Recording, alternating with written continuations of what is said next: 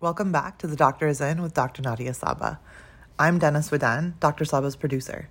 For today's episode, the doctor will be in the lecture hall. Recently, Dr. Greenhouse attended the University of Arizona's CEAC short course and got the chance to catch up with a few of the students and speakers about their work in controlled environment agriculture. This week, we're sharing her conversation with KC Shasteen and Chris Kaufmann in the university's research vertical farm. KC Shasteen is a biosystems engineering master's student and Chris Kaufmann is a biosystems engineering senior undergrad and a first year student in the accelerated master's program. Thank you for listening. Hi, welcome back to The Doctor is In. I'm your host, Nadia Saba, president of Dr. Greenhouse. I am at the University of Arizona and the Controlled Environment Agriculture Center here in Tucson, Arizona. And I am in the research vertical farm with two master's students, uh, KC Shasteen and Chris Kaufmann. Hi, guys. Hello there. Thank you so much for doing this interview with me. I'm really excited to learn about your experience here in the vertical farm, which is new since I graduated, which was kind of a long time ago now. Um, but I'm excited that you guys are now doing some research in this new exciting field of vertical farming. So, Chris, tell me about yourself and how you found controlled environment agriculture and this center. So uh, I am born and raised Tucsonan. Been here since uh, I can remember. Um, not sure whether or not I want to get out of it or not. We're still on the fence about that one. But um, yeah, my experience with controlled agriculture has been kind of weird because I have no previous experience with agriculture. wasn't raised a farmer. No farming experience or inclination. I've always kind of had a passion for biology. I really like, uh, as a child, I always like like going to the desert museum, seeing how uh, like the natural world and getting involved with that. Um, so I've always kind of had a passion of biological systems and kind of how they work and interact with each other. And then by the time I rolled around to high school, I kind of got more involved with the engineering kind of side of things. Uh, I did a lot of engineering clubs after school, things like that. And then I think it was senior year, uh, we had a little project we had to do. And I wanted to build an aquaponic garden, which I saw online. And I thought was really cool. That's where you combine like a little tiny fish tank and you can grow a few plants with it. So that was my engineering project for my uh, high school thing, and I put it together, and it failed terribly. So uh, it was kind of funny because everyone laughed at me for it because everyone was building little robots and things, and here I had a fish tank with some pipes and and some plants. That's way harder than robots, by the way. These are living systems, right? True. Yeah. Um, but you know that kind of inspired me to kind of want to do something like that. And when I got to the U of A here, I didn't actually know that existed. The engineering program here, kind of, you go in undecided, so you have a year to decide what Hmm. major you want to do. So you're just an engineering student. And I bounced around looking at a couple, and then I discovered biosystems engineering, which I'd never heard of. And you know, even after majoring majoring in it, it took me two years to figure out just what it meant because it's such a weird, abstract term. Biosystems can be applied to a lot of things. Um, but then, you know, I was working for one of the engineering summer camp that they have, where uh, they get a lot of incoming high school students and kind of show off different parts of campus and the engineering college. And I was kind of, I was one of the counselors for that. And we came to the CEAC one day, and this is the first time I ever went to the Controlled Ag Center. And we got a tour of the facilities, met some of the professors, saw the tomato greenhouse, and I was like, this is kind of my style. I kind of like this. I kind of want to do this. And after that, I got in touch with Dr. Tollefson, and I got a student position in the, working in the greenhouse. And then Nice. from there, it's kind of snowballed into working here. That's awesome. Nice. KC, tell me about yourself and also tell our listeners what we're listening to in the background. The maddening clicking you hear behind you is a multiplexer, which is part of the control system of the vertical farm, and it runs all the time. Basically, it uh, is the actual physical switching of wiring inside the data logger, which allows it to read instruments uh, sequentially as the the program goes through its sensing loop. Wow. We're going to take a picture of the guts of this to post with this interview because it's very fascinating when you look at all the wires and everything that's going on in the background making this clicking. So, KC, tell me or tell us, our listeners, about yourself and how you found Control Environment Ag. So I bounced around as a kid from continent to continent. Uh, my parents were in the military, so I've been to uh, Florida, Germany, England, Japan, Virginia, uh, Arizona, Finland, Texas. Wow. Yeah, it, it was quite a, a adventure. Didn't spend much more than three years in any one place.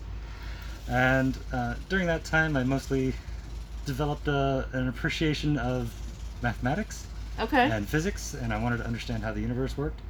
And so Hmm. my first degree, my bachelor's degree, is in mathematics and physics, and that uh, got me into wanting to know more about space and uh, space flight, spacecraft, exploring the universe. And uh, part of doing that is going to involve making agricultural systems which are able to be used in space or on other planetary bodies.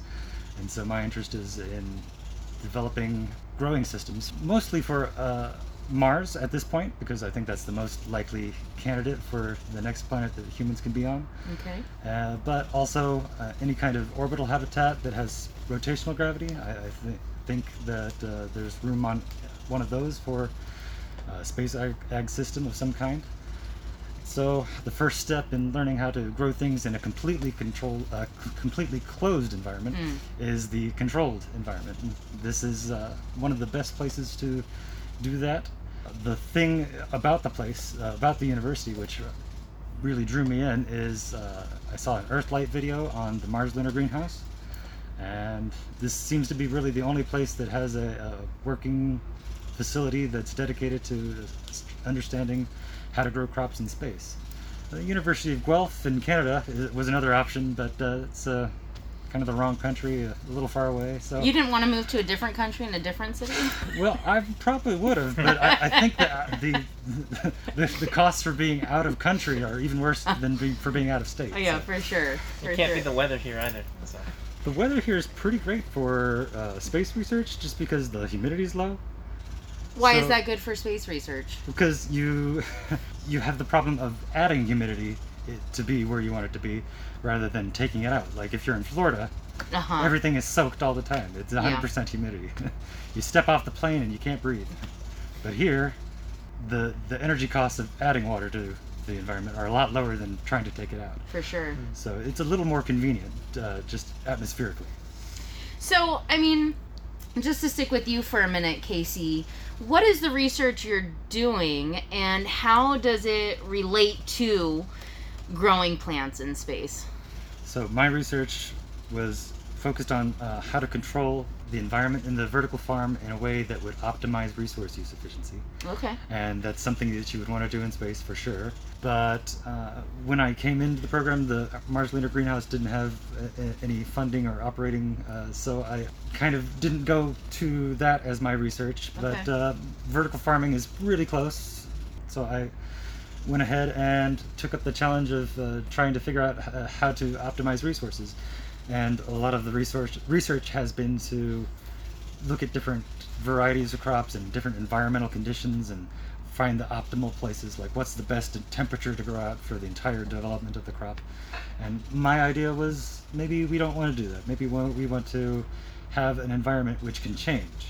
If you have a, a normal environment where you've got consistent growing patterns you'll know how the plant will turn out in the long run. Mm. But if you have a changing environment, you need to have some way of understanding where that plant is going to be uh, when your environment has gone through a crazy sequence of, oh, the temperature's high now, or the CO2 is low now, Hmm. or the lights are changing, how, how bright they are. And the way to do that is to have a, a growth model, which is accurate in, in changing environmental conditions, and a feedback mechanism to make sure that that growth model is actually on track. And so uh, I came up with uh, some experiments to kind of test that and to calibrate a model that did that. And the way we did that was uh, grew a bunch of crops at various set points and uh, uh, different varieties and changing CO2 conditions, set CO2 conditions, and then used the model to calculate where the model thought it should be and used the data from the plants to understand where the plants actually were and then adjusted the physiological parameters that the model uses as a base to get the model on track with the observed data. Then we did a test run to see how well it was able to predict when you start having CO2 in different places in the growth. So first week, second week, third week, fourth week, high CO2, and can the model predict how the plants will actually develop? Um, I have like a million questions. Okay. And for the feedback part of that, uh, I had a camera system looking at the plants as they grow. Wow. So I observed their expansion as they develop. okay, so let me start with what were the physiological parameters that you monitored and measured? So the real big parameter of interest for the model is biomass. Okay. So that would involve Fresh weight? taking well, mm, dry mass is what the model calculates in, but I think uh, I've added a function into it which allows you to, to calculate fresh weight at any point during its development as well. Okay. So the the process for measuring that is you take a, a random sampling of plants on each level in each environment that the plants are in, and you for each variety of plant, and you you take it, you put it on a scale, you make measure its fresh weight to start, and you put that in the oven, you cook off all the water, and you measure its dry weight. Okay. And of course, I, I did have that feedback mechanism too. So I was also measuring its top projected canopy area, its area as you look down on it from above as it grows. Uh, first off, I just want to say that it is so cool that you created a model and then are act- modified. I didn't create it, but yeah. Oh, oh, okay, fine. So you modified you modified an existing an model. existing model. It was used to be for greenhouses. Okay. And now we can use it for vertical. For and this is for leafy greens specifically for lettuce for lettuce specifically. Yeah. For lettuce specifically. Okay, so it was a greenhouse lettuce simulation. Mm-hmm. Then you tried to fit it to a vertical farm, or or you used it and then you measured. You actually did some experiments, Mhm. tested whether or not that model fit what you were actually seeing, Right. and then created like a correction factor or modified it in a way to get how close. There are physiological parameters which are not necessarily the same in the vertical farm as they are in the field. Like what? So in uh, or in the greenhouse, basically, uh, for the, s- the sunlight, Okay. you've got a different spectral composition, so that had to be adjusted for. You also have a lot more intensity in in, in a greenhouse. Uh, the sunlight might be coming in and giving you 800 micromoles during the middle of the day, whereas in the vertical farm we're, we're down more like 200, 300 micromoles. Sure. And when you reduce the intensity of the sunlight, you uh, can affect the CO2 compensation point. It, it actually kind of drives it higher, uh, according to other people's research. So I had to do quite a lot of other research. It's not a factor I was measuring during my experiments. So Hmm. I also complemented my experiments with reading a, a fair amount of literature Sure. and trying to understand how this environment would affect the parameters that go into the model. And how would you use this model? How would a grower, a vertical farm grower, use this model? Right. A specific example would be, for example, HVAC systems can have an HVAC economizer, and in that, you, the system will occasionally decide to suck in outside air and use that to amend the inside air in a way that saves the energy of having to cool the inside air or to dehumidify the inside air. It's a very effective way to lower your HVAC costs. However, in a vertical farm, you're trying to have a high CO2 environment, so you're quite frequently injecting CO2. So you're uh, every time you pull in outside air, uh, you're displacing the air that's inside the farm, and you're losing your CO2. So you're gaining uh, energy savings on the HVAC side, but you're losing uh, money on the CO2 side. So a system which can model the effects of losing CO2 and uh, understand how the HVAC system gains its uh, economy benefits will be able to weigh the benefits of either uh, ventilating or not ventilating uh, in, in using an HVAC economizer. So, if, if I may just take this one step further, I'm just going to ask one more question associated with exactly the example that you gave. Sure. Could you say, okay, so we're going to use an airside economizer to cool and dehumidify the vertical farm, but we're going to displace all this carbon dioxide. Now we're going to have basically ambient CO2 levels. Could the simulation then say, okay, what is the light level or what is the temperature now that I should be targeting to make up for the loss of CO2? So if you're running, you know, 1,000 parts per million at 200 micromoles, um, and you're like, well, I want to save energy, could you then say, can the model then say, well, then at ambient 400, you need to turn the lights up to 300 micromoles? So that's the third part of the control system that I didn't do for my, my own thesis. Okay. But uh, the way that I, I foresee it working is you have a machine learning algorithm which will basically trial different environmental scenarios running into the future of the crop until the harvest date that you want. And it will Mm. find the right sequence of events Wow. to minimize the resource use over the remaining crop development. Uh, and then will also attempt to target your desired yield and uh, harvest time. And here's the balance of these parameters in order to achieve that goal. Right, and it, it should um, find a, a near optimal solution to give you the perfect uh, environmental conditions based off of predictions about what the costs of lighting energy or the outside weather is going to be. So the cost of energy from the lighting company can be a factor, and the, the outside energy, uh, the outside temperature. If it's a hot day, you, that could save you uh, HVAC time. Sure. Is it also the cost of, say, CO2? Uh, CO2's cost is pretty predictable. Uh, it kind of comes from the petroleum industry usually. Okay. But uh, if you were maybe running a different source of CO2, like mushrooms growing next door, you Mm. that could possibly be Factor in. integrated into the Okay. to the system. It might be a, a pretty complicated thing to Yeah. do, but um, we need more math majors to be modeling and simulating biological processes. That's pretty amazing. I, I had a uh, head of the head of my previous university hmm uh, gave a, a, cro- uh, a talk, and this was before I was even interested in that, but he called it the cross pollination of disciplines. Yes, I love that. I, tr- I use that word a lot, cross pollination. Um, so, so Chris, you are you're technically a senior in biosystems engineering, but you're doing the accelerated master's program. So that means you're also a first year master's student.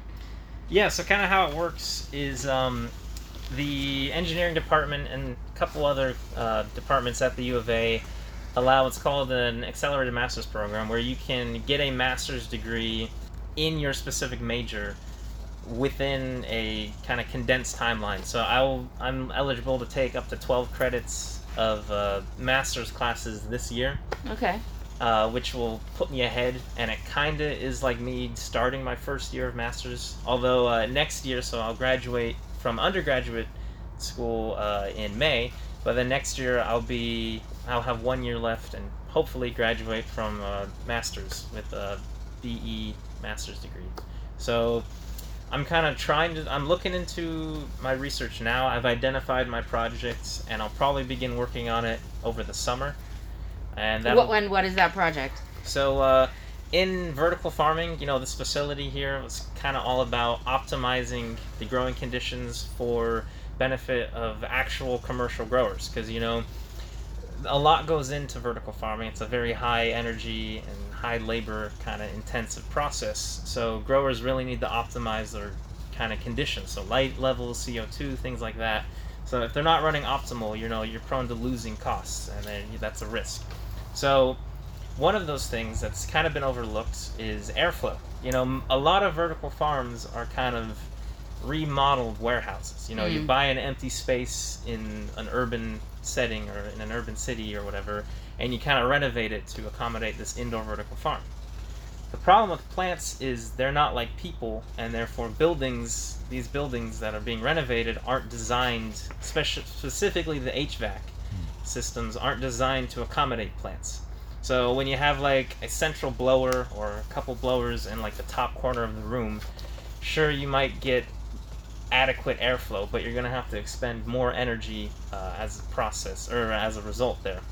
And the other thing is since you're growing indoors, you're prone to stagnation uh, of, of air because you don't have as much mixing around. Mm. So you know older vertical farms have had have tried to mitigate this by just having like computer fans or some central blowers. But there's been a lot of studies and a lot of research into optimizing airflow across the can the plant canopy to try and mitigate um, that formation of what's called the boundary layer. Uh, it kind of gets a little into fluid uh, mechanics there. So you get this stagnant layer. It's called the boundary layer across the plant canopy, and what happens then is it kind of inhibits the process of transpiration. So you know, transpirations is all about pressure differences in the air and in the root zone. So when you have when you don't have an optimal difference there, the transpiration won't be occurring at its most optimal rate. So what happens as a result is the plant is kind of prone to deficiencies. So the one we're kind of looking into specifically that's been kind of a topic of the past research is tip burn. Mm. So yeah, that's just a calcium deficiency mostly, and you know it comes about from different environmental factors, but airflow has been found to really have an effect on it. Airflow and humidity. Yes, and humidity. Thank you, KC. Yeah, airflow and humidity especially have a big impact on the occurrence of tip burn in a crop. And essentially, if, if you've ever seen it in the innermost leaves of like a lettuce or leafy green plant, it kind of gets crispy edges around there uh, because the nutrients not being delivered to the edges of the leaf. Mm. So therefore, it kind of senesces a little bit. And you know that devalues the crop. The grower's not able to sell it if at all, but you know, are at a uh, decreased price. So it's really doing a number on commercial vertical farms, which is why there's been research into kind of optimizing airflow across to kind of promote a natural, more natural air mixing environment. And uniformity. And uniformity. Uniformity is a big one too. Uh, uniformity is a big focus in indoor ag, in controlled ag in general. You know, uh, that's what people are looking for: uniform consistency. So If you have, if you have a spot that doesn't have good uniformity, you might have part of your crop ready for harvesting, and part of a crop that needs another few, few days. That's a logistical nightmare. Part of your crop that has yellow tips Yep. or yellow center, and part of it that's lush and green. Yep. Yeah. Uh, so my research will be kind of comparing different. The, the research it seems into airflow has kind of gone off into different directions. So a lot of it has just been applying a horizontal, like laminar flow across the canopy to just Mm. kind of get a gentle breeze across uh, the plants that you have there, and that's been kind of optimized. It's found that like between like 0.75 meters per second to 1 meters per second is kind of optimal for reducing tip burn while not affecting crop growth at all. And that's for a horizontal airflow? Yes. Okay.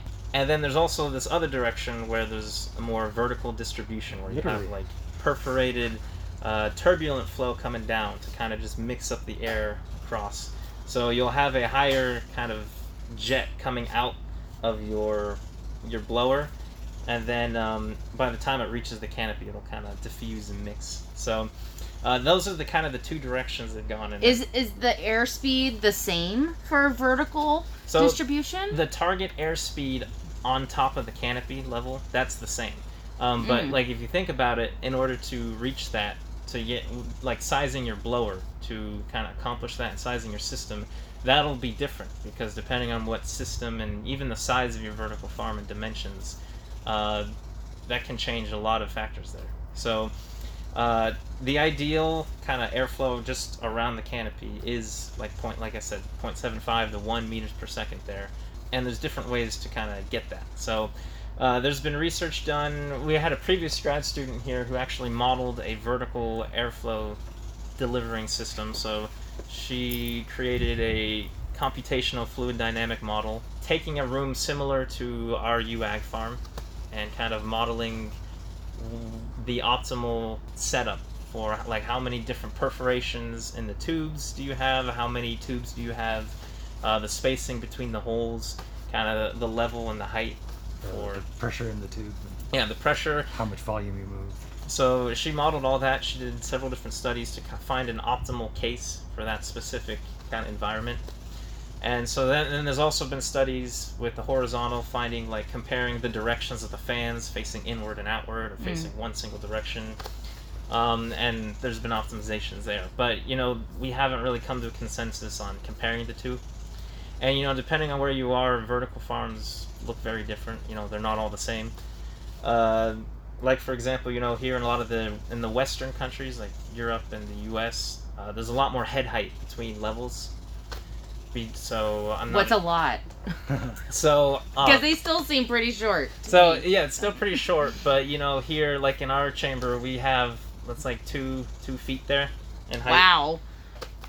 That's a lot Yeah, for a vertical farm. it's a lot for a vertical farm. Um, but you need to squeeze another layer in there, you Exactly. guys. Um, but then you know, in a lot of the Asian countries like Japan, uh, like here you can see on the wall we have a picture of a plant factory there from Japan. The head height is really small, really narrow. So Okay. putting a It's almost half layer and a half head height. oh Yeah, my exactly. goodness. Oh wow. So it's really condensed, which is good because you can fit more plants in there.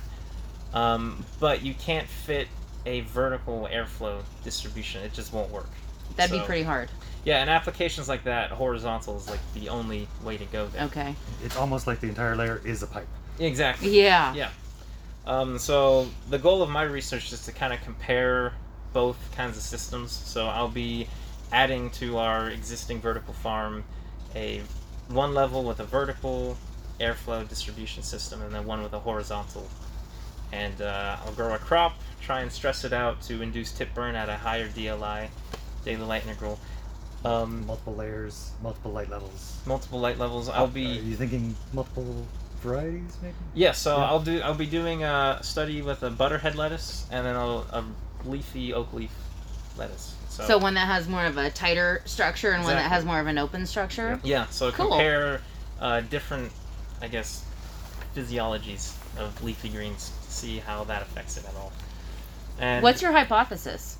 so my hypothesis has yet to be fully constructed. Okay. Um, well, what do you? I mean, but what do you think? Which is going to be better? So I suspect that I think the horizontal airflow is probably the way to go because you achieve a more uniform laminar flow across your canopy. If you take a look back here, uh, kind of looking at this model, you'll see that with her, with her uh, model there, you'll see there's little spots. So it's not exactly uniform, ideally.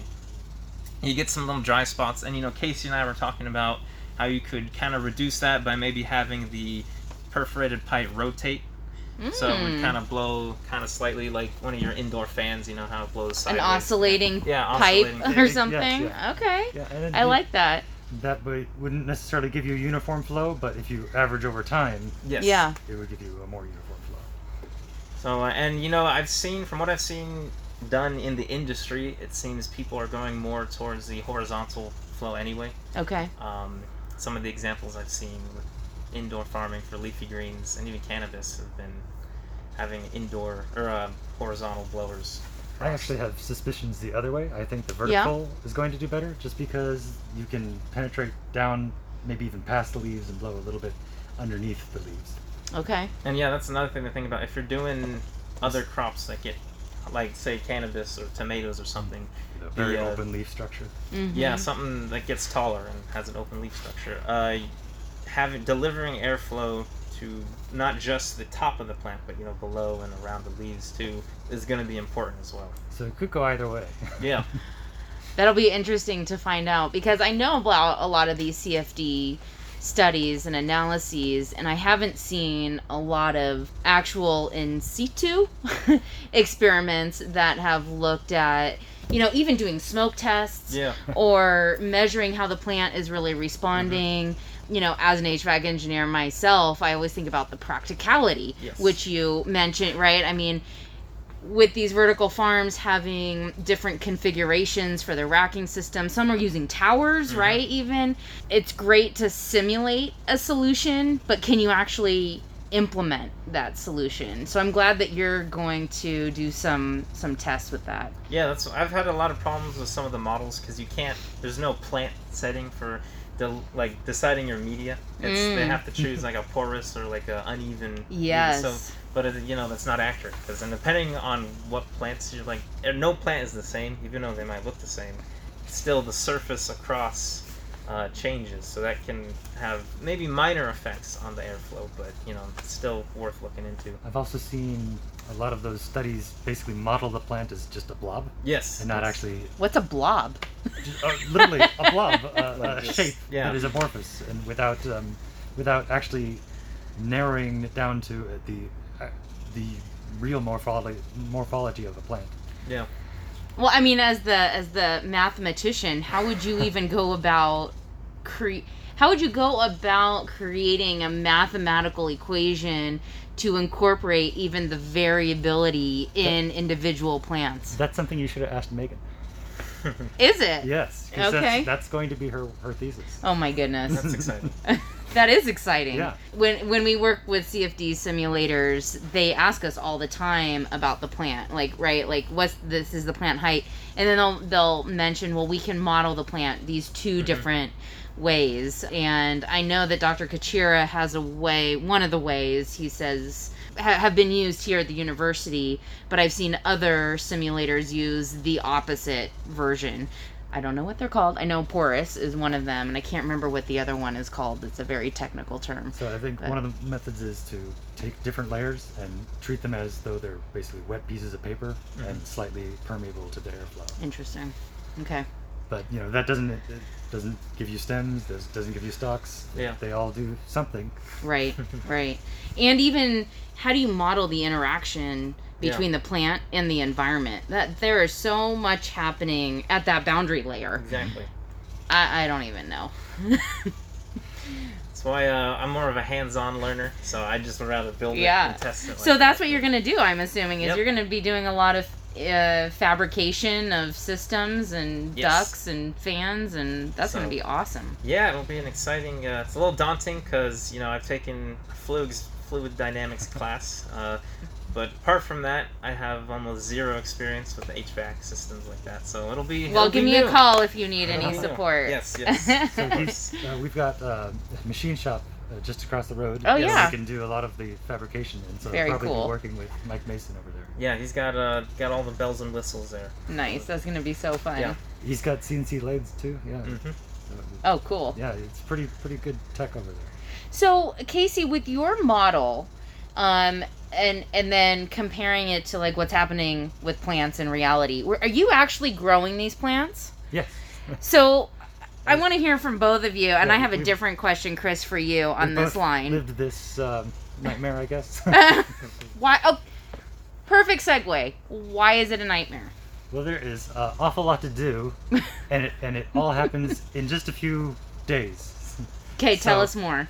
No, I mean, overall the workload isn't too bad, except for the fact that you have to to, to get everything done on a really rapid schedule in order to meet uh, your experimental deadlines for one thing, and also to meet the deadlines of the plant. You know, if you run it too long, you're going to start risking the uh, plant bolting.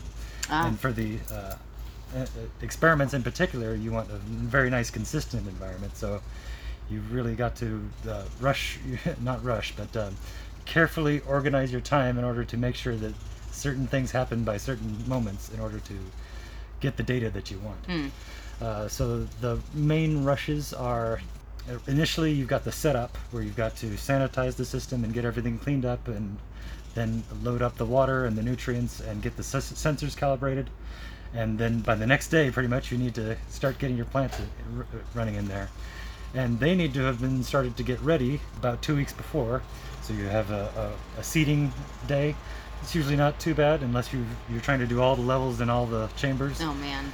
but uh, two weeks after that, you've got the transplant, and So you germinate and you wait two weeks Mhm. until you transplant into here. yes, so Wow, for, for okay. lettuce, it's a it's two week uh, period of uh, there's initial three days of germination, and then they mature at uh, very very high density, 1,500 plants per square meter, Oh wow. and then you break off each individual plant and insert it into your your eventual planting density, which is on the order of 25 to 40 plants, uh, 48, maybe 50 plants per square meter. That's a big difference.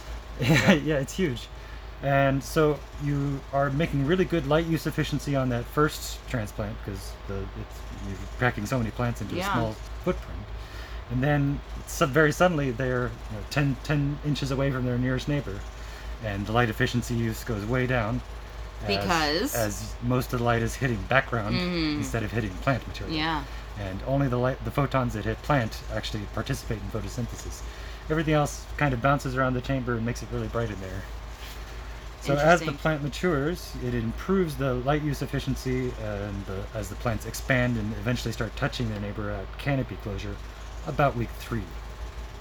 After that, you're getting basically your, your maximum. Uh, The light is always hitting plant, and you're never losing it, except for what pours out in the edges of each layer. That's Sure. another advantage to the Japanese way of having everything really close together.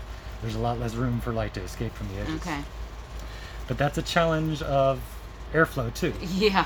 because you could try maybe capturing those photons with some nice white plastic to bounce everything back in, but now you have no airflow.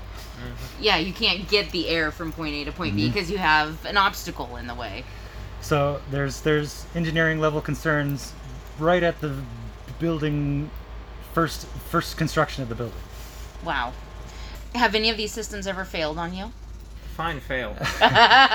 you define fail. Well, uh, Actually, yesterday, while we were giving our tour, No. our pipe for from our CO2 canister. I guess uh, you know it's one of those. Did we ever decide was it polypropylene? probably. Uh, it was a you know our little tube there. It's been there. I don't even know how long. Uh, I guess just from the sun damage over time, it like got really brittle and it cracked. Plus So then- the, the cold from the CO2 as it comes out. Yeah. oh, that's sure. it. And so yeah, after we were between tour groups, I walked out and then just CO2 just everywhere. So Oh my god. we had some uh, crisis. We, we entered Rapid a crisis repairs. mode. Yeah, rapid Yeah. repairs. Um, so so far everything seems fine. I was checking the levels today. It seems Okay. normal. But What's normal in here? so right now we're actually growing at 850 parts per million. Okay. So, How'd you choose that number? um, that's based off of that's become our research standard, uh, based Okay. off of the ongoing project that we're part of, the OptimIA. One of our previous graduate students did research here where he varied the CO2 levels and the Mhm. light intensity.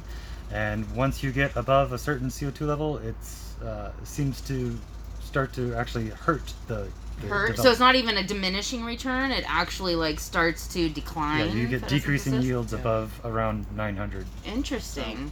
Yeah, we keep it around 850 as our controls, and that's Okay. kind of been the standard since. So my question for you, Chris, Yes. is you had mentioned that you were working in the greenhouse and now you're coming into the vertical farm. What are some of the differences right away? So uh, I'm not sweating as much. That's the first thing, okay. which uh, I guess you could say This is AC nice. unit up here is a very nice thing to have. Okay. Yeah, very nice. Um, but yeah, I kind of wanted to get the experience of both because I'm still trying to figure out what direction I'd like to go. And you know, obviously both incorporate similar systems, but working in a vertical farm is very different than a greenhouse. You know, it's a lot more controlled, a lot more precision, at least in the research uh, Sure. level here at the CEAC. Um, and probably what people are trying to achieve at the commercial scale too. Yes, yeah.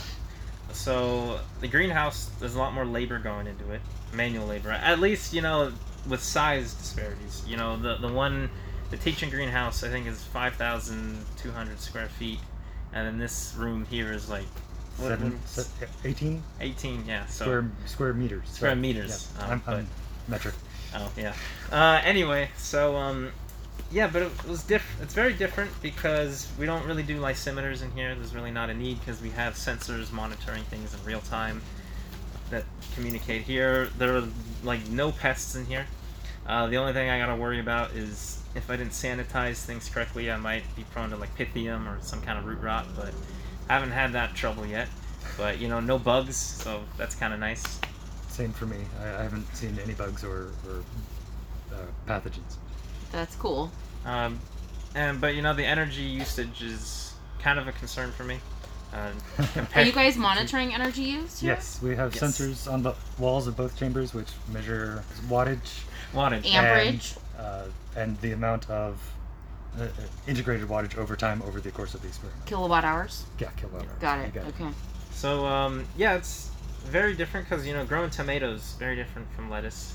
Uh, Oh yeah, because you were probably growing a different crop yeah, out we're there growing too. t- tomatoes, peppers, and cucumbers. okay. Um, which So you didn't just have a different facility; you had a different crop also yeah, to learn. very different, very almost night and day. Because tomatoes, a lot of work goes into those. Got to do weekly trimming and leaning and lowering from the style we're growing them, and then uh, harvesting as well. So there's definitely a lot more work that went into the greenhouse. As KC mentioned, with the vertical farm here, it's a lot of downtime where I'm almost doing not much, and then there'll be a week of like three weeks straight where it's like constant working, struggling to get things together. Harvest time can be a, a real bear. Yeah. so I think the the stress goes up a little with vertical farming because if one thing goes wrong, it can kind of affects. You don't have any natural buffers in a greenhouse. If you have supplemental lighting, you know they don't they go out. At least you still have the sun, right? Mm. or you know if if things go wrong there there's a little more i guess room for error here in the vertical Hmm. farm it seems a little more everything's a little pinpoint Less forgiving. yes. And the style because i was uh as a, it was a bigger facility and i was the student manager so um, you know i had to kind of work with the interns and the students there and a lot of communication and um, delegation kind of experiences there. And here it's mostly just me. We have one or two helpers KC is Yeah. kind of walking I was gonna through a lot ask, do you stuff. guys work together to help with transplanting and harvesting and things I like did a lot of stuff alone when I was researching. Uh, I did occasionally have a helping hand or two, uh, but uh, it really does pay to have one, at least one Yeah. other person around to to give you a hand. Yeah. Nice. so, What would be the equivalent if, if we were growing this lettuce in a greenhouse on one layer, right? One Mhm. level.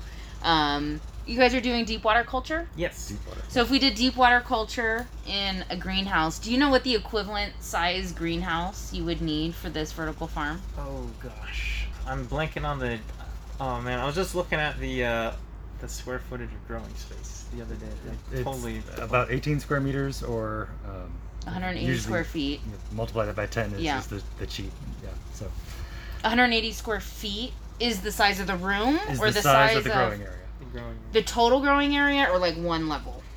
The total growing area for this chamber. Okay. And so there's a, a duplicate chamber on the other side that also does that. We- So we can basically double it up. Okay. And then how many levels are we looking at here? Three levels. six Yeah. so yeah three on one rack three on the other Okay. And, and the two racks can be divided into two different nutrient solutions.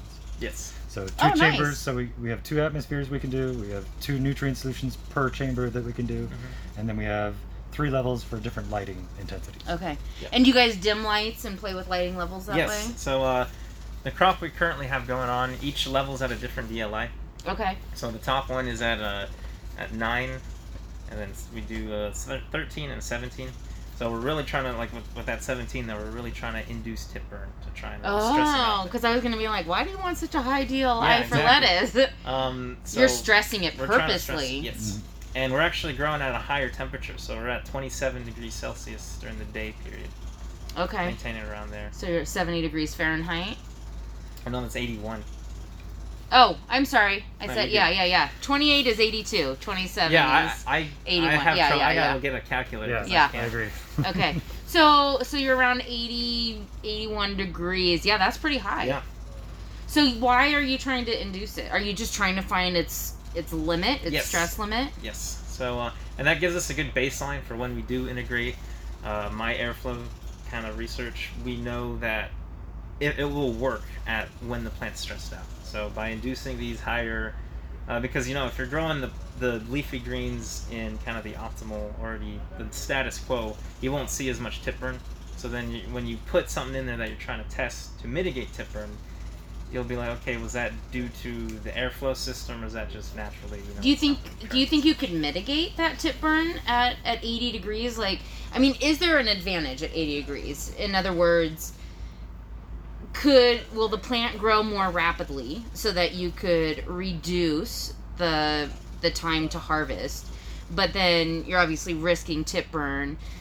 If you determine that I need 1.2 meters per second across that plant Mhm. at that temperature and high DLI, and oh my god, I mitigated leaf tip burn. Is that like a.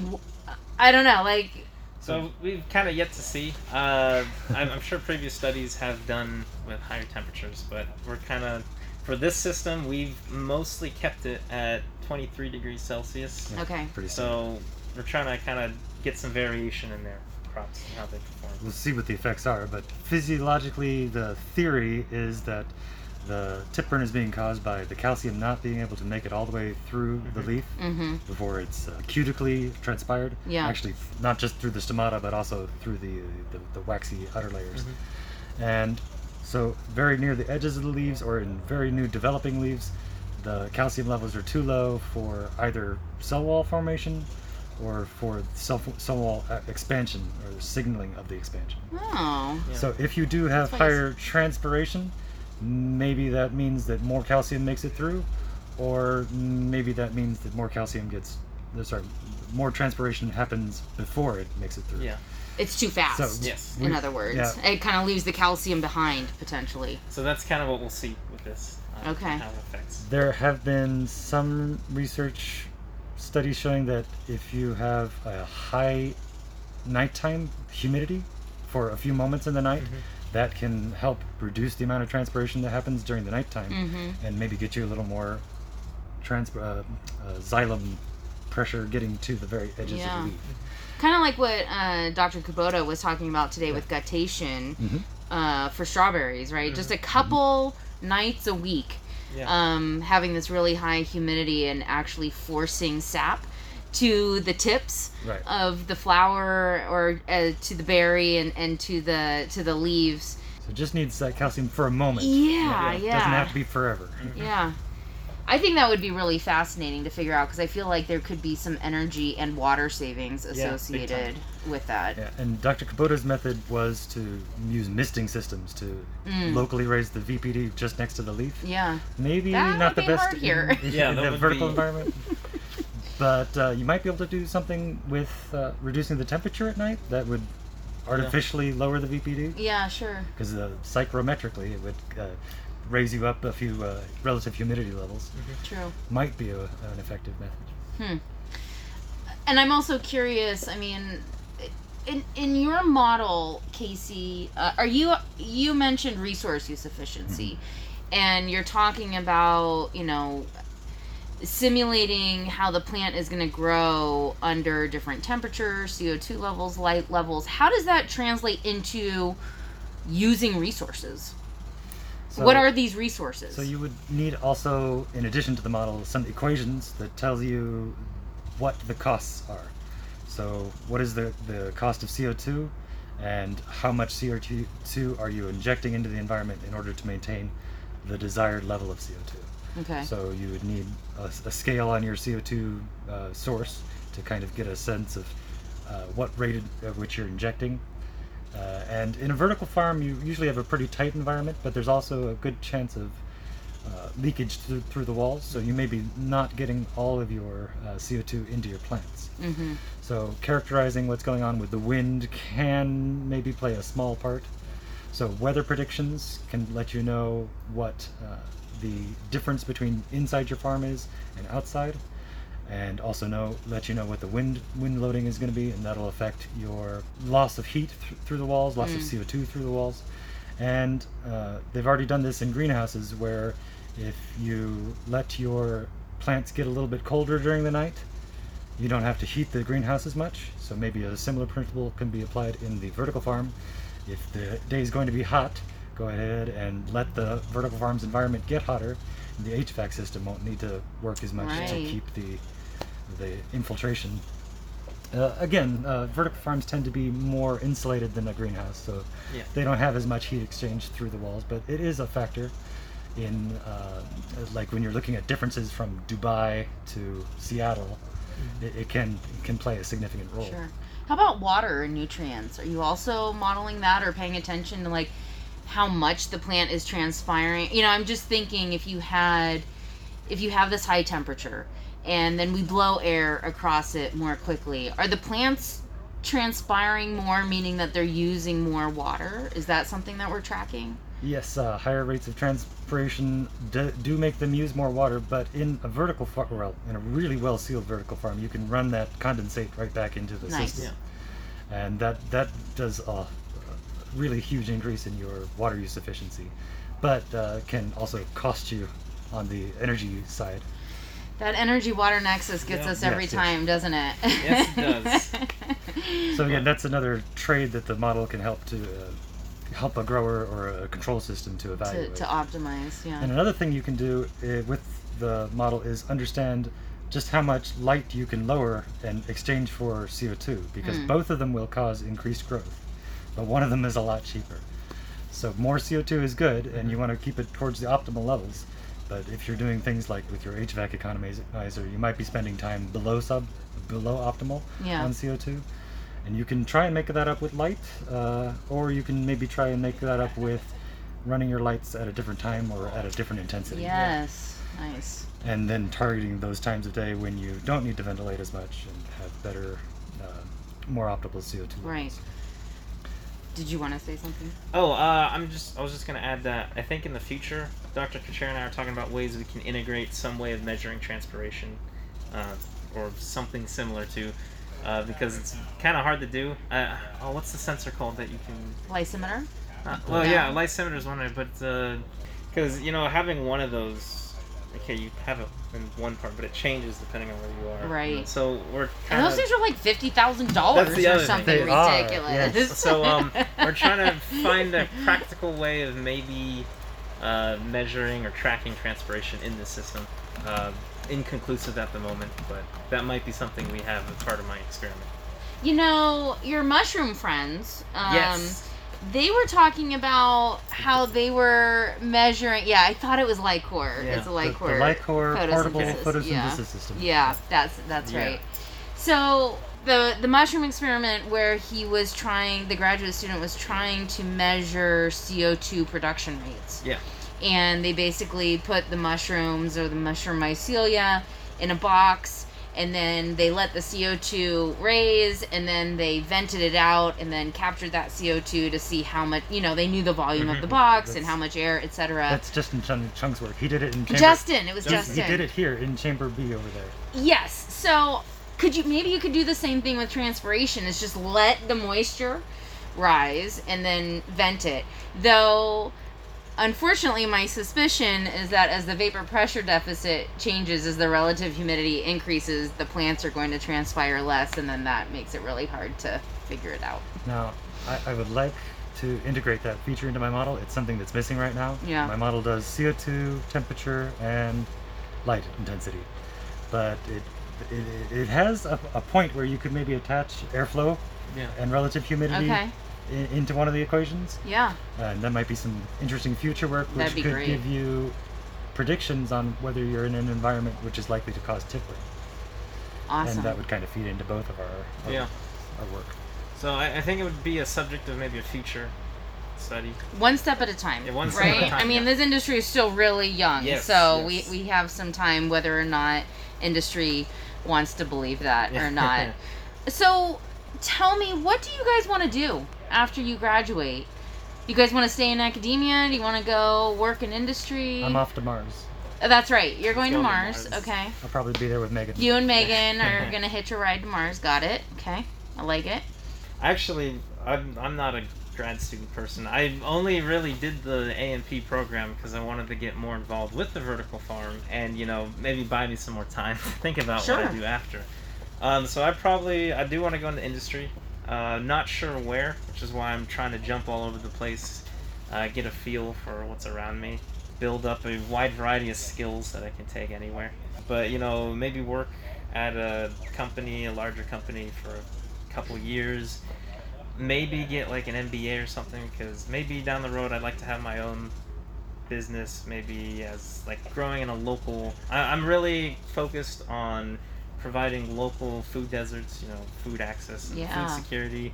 So kind of having you know the CEA you, you can grow food in places that you normally couldn't. And I really like that aspect of you know you go in a, a really high density city there uh, population city and you'll just see a greenhouse on a roof like that's really cool in my opinion It so is. something like that might be kind of cool still haven't really worked it out but you know i got time i guess the, the same technology which lets you grow, you know, on the moon or on Mars i- is going to be the same type of technology which lets you grow out in the middle of the desert or um, in the middle of nowhere with any without any roads or infrastructure. Solar power production feeds into a battery system, lets you run your, your lighting, your pumps, your, your, your cooling if you need it. Uh, that was uh, a big topic of uh, Becca's work, and she was used to be one of the manager, Mm. managers uh, of the vertical farm here. nice what will you do to bide your time until the trip to mars Grant proposal writing is what's happening right now. okay so if we can get uh, enough money together to try and build a prototype system, we'll, we'll look at uh, uh, advancing the technological readiness level from four to six, which means from lab level to something that's just about ready to fly. okay And if uh, in the meantime, uh, while we're waiting for these grants to come through, uh, maybe something with a, either a vertical farm farm system or a greenhouse grower which is using automation Okay. is a uh, place that I'd like to work to understand how uh, moving systems and robotics and uh, more machine vision, automation, machine learning can be integrated into the growing environment in order to, again, improve these models and our ability to optimize resource use efficiency Yeah. and get get the, the the costs as low as we possibly can while uh, reducing labor, which is of course the, the biggest cost. The big one. Yeah. Yeah. And then energy. So Yep. usually. Well, you guys, uh, KC and Chris, thank you for the interview. Thank you for answering a lot of the questions or trying to answer some of the questions that we have in this industry from airflow and optimizing resource use Well, efficiency. the, the most important starting point point is knowing what questions to ask. Ah, Yes, isn't it yes. though? And a lot of people in in a new industry, any new industry, don't necessarily know what questions Mhm. to ask. They don't know what they don't know, right? Yep. So thank you for bringing some of this to the forefront and to light. I'm really excited to see what you guys do in the future. Well, thanks for having us. Thank you. Yeah. Awesome. That was Dr. Nadia Sabeh interviewing the master's students at the University of Arizona's CEAC Research Vertical Farm. More information can be found on our podcast website, drgreenhouse.com. Subscribe for new episodes every week, and as always, thank you for growing with us.